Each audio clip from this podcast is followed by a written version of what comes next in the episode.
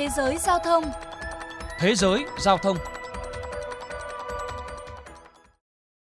Quý vị và các bạn đang lắng nghe chuyên mục Thế giới giao thông phát sóng trên kênh VOV Giao thông Đài Tiếng Nói Việt Nam. Thưa quý vị và các bạn, sau nhiều lần trì hoãn, gia hạn và đàm phán, đến nay dự án thu phí tự động không dừng ETC tại Việt Nam vẫn đang gặp khó trong việc hoàn thành đúng tiến độ. Trong khi đó, với chiến lược hiện đại hóa hạ tầng giao thông, Singapore đang lên kế hoạch triển khai hệ thống thu phí đường bộ thế hệ mới dựa trên công nghệ định vị toàn cầu. Để tìm hiểu thêm, mời quý vị và các bạn cùng lắng nghe bài viết sau đây.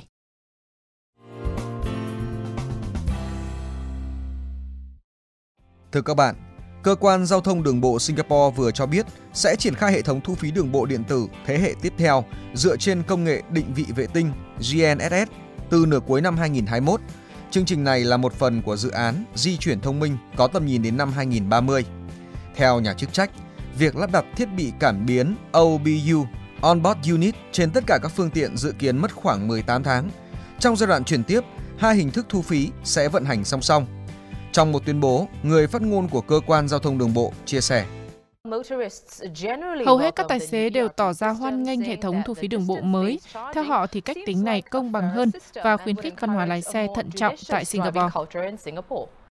Trước đó, kế hoạch thay đổi hệ thống thu phí đường bộ cũ có tuổi đời hơn 20 năm tại Singapore, định triển khai từ cuối năm nay nhưng bị trì hoãn bởi dịch Covid-19. Hiện các đơn vị đang tăng tốc để đạt đúng tiến độ cung ứng thiết bị.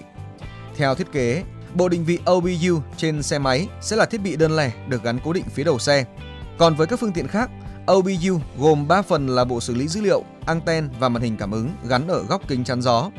Thay vì sử dụng các cổng trạm thu phí như trước đây, hệ thống mới có cấu trúc nhỏ gọn hơn. Tập đoàn Máy tính Quốc gia Singapore và tập đoàn Mitsubishi Heavy Industry, hai đơn vị nhận thầu cho biết chi phí thực hiện dự án khoảng 556 triệu đô la Singapore. Sau khi hoàn tất việc lắp đặt, cách thu phí đường bộ mới sẽ chính thức được áp dụng từ giữa năm 2023. Theo ông Yi Kang, Bộ trưởng Giao thông Vận tải, nhờ công nghệ vệ tinh, mỗi chiếc xe sẽ được định vị chính xác đang hoạt động trên những con đường nào, từ đó có thể cập nhật tình hình giao thông theo thời gian thực và đưa ra giải pháp can thiệp nếu cần thiết. Thậm chí có thể cấp ngược trở lại dữ liệu này cho tài xế, giúp họ lên kế hoạch di chuyển, tránh các con đường ùn tắc. Ngoài ra, cách thu phí linh hoạt theo quãng đường sử dụng còn tiết kiệm cho các đơn vị vận tải và công bằng hơn đối với tài xế. So với hệ thống thu phí cũ từ năm 1998, hệ thống mới có những ưu điểm vượt trội như kiểm soát một cách toàn diện sự gia tăng đầu xe, giảm ùn tắc trong giờ cao điểm, tăng cường cải thiện và thúc đẩy giao thông công cộng. Ông Christopher Tân, chuyên gia giao thông, tới từ Đại học Khoa học Xã hội Singapore nhận định. Cách tính phí theo số km di chuyển có thể góp phần giảm ùn tắc giao thông. Hệ thống định vị vệ tinh sẽ giúp mọi người lựa chọn hành trình đi lại phù hợp hơn. Tuy nhiên, bên cạnh ý kiến ủng hộ, cách thu phí đường bộ mới cũng nhận những quan điểm trái chiều và là đề tài tranh luận sôi nổi trên các trang mạng xã hội thời gian gần đây tại Singapore. Một trong những vấn đề thu hút nhiều sự quan tâm của dư luận là việc bảo mật dữ liệu tài xế. Không ít người lo ngại Thông tin về quá trình di chuyển của ai đó khi bị thu thập có thể dẫn tới sự lạm dụng, xâm phạm quyền riêng tư và gây mất an toàn.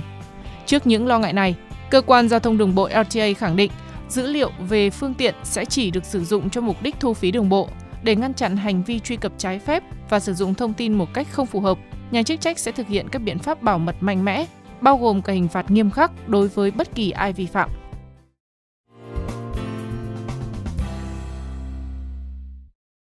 Quý vị và các bạn thân mến, trở lại kế hoạch thu phí không dừng tại Việt Nam.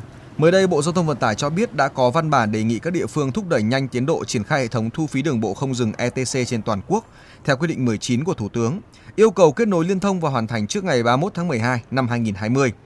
Đến thời điểm này, các trạm BOT lắp đặt thu phí không dừng chủ yếu hai làn xe, bởi theo các nhà đầu tư, hiện số phương tiện đăng ký trả phí tự động còn quá thấp qua 2 năm thực hiện, tỷ lệ này chỉ dao động từ 10 đến 12%, tức khoảng 800.000 trên 3,5 triệu phương tiện.